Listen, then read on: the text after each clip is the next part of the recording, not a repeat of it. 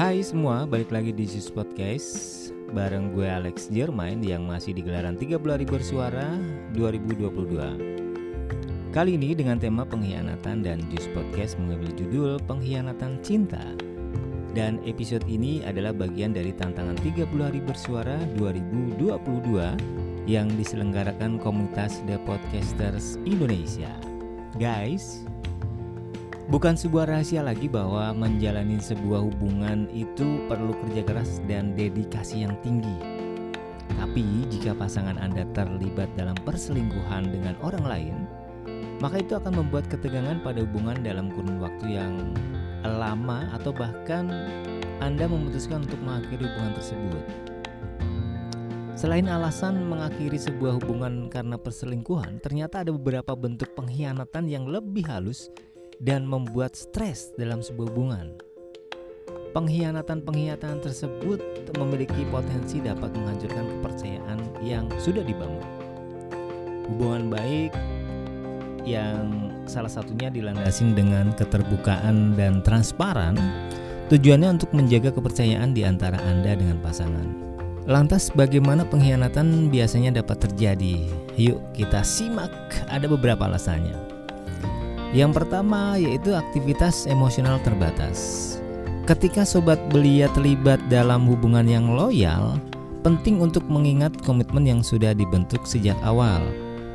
Penting juga untuk tetap konsisten dan selalu siap berjuang untuk cinta. Tidak masalah ketika harus melawan berbagai konflik. Yang kedua, memiliki koneksi emosional. Perselingkuhan tidak selalu dalam bentuk perselingkuhan. Bisa juga pada ikatan emosional.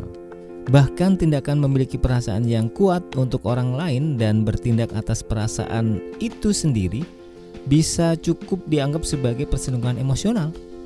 Sebut saja itu sebagai kecurangan emosi dan bukan sebuah keadilan yang baik dalam sebuah hubungan.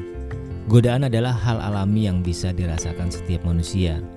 Dan itulah pentingnya memiliki kontrol pada diri sendiri dan dalam sebuah hubungan. Hindari perselingkuhan emosional karena hal tersebut termasuk pada pengkhianatan yang kurang dibicarakan. Yang ketiga, memiliki aturan dan peraturan. Cinta bersyarat itu tidak nyata loh.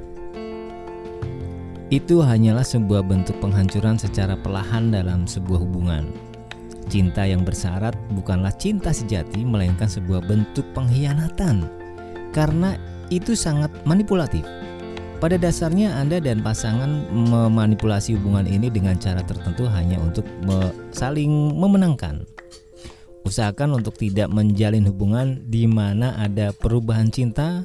Anda dan pasangan perlu memiliki jenis cinta yang dapat diandalkan, stabil, dan tanpa syarat.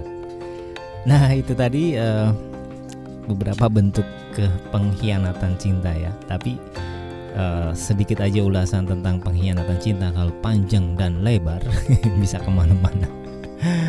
Alright, sekian episode kali ini dan nah, nantikan episode-episode berikutnya dari Juice Podcast. Gue Alex Jermain pamit, bye.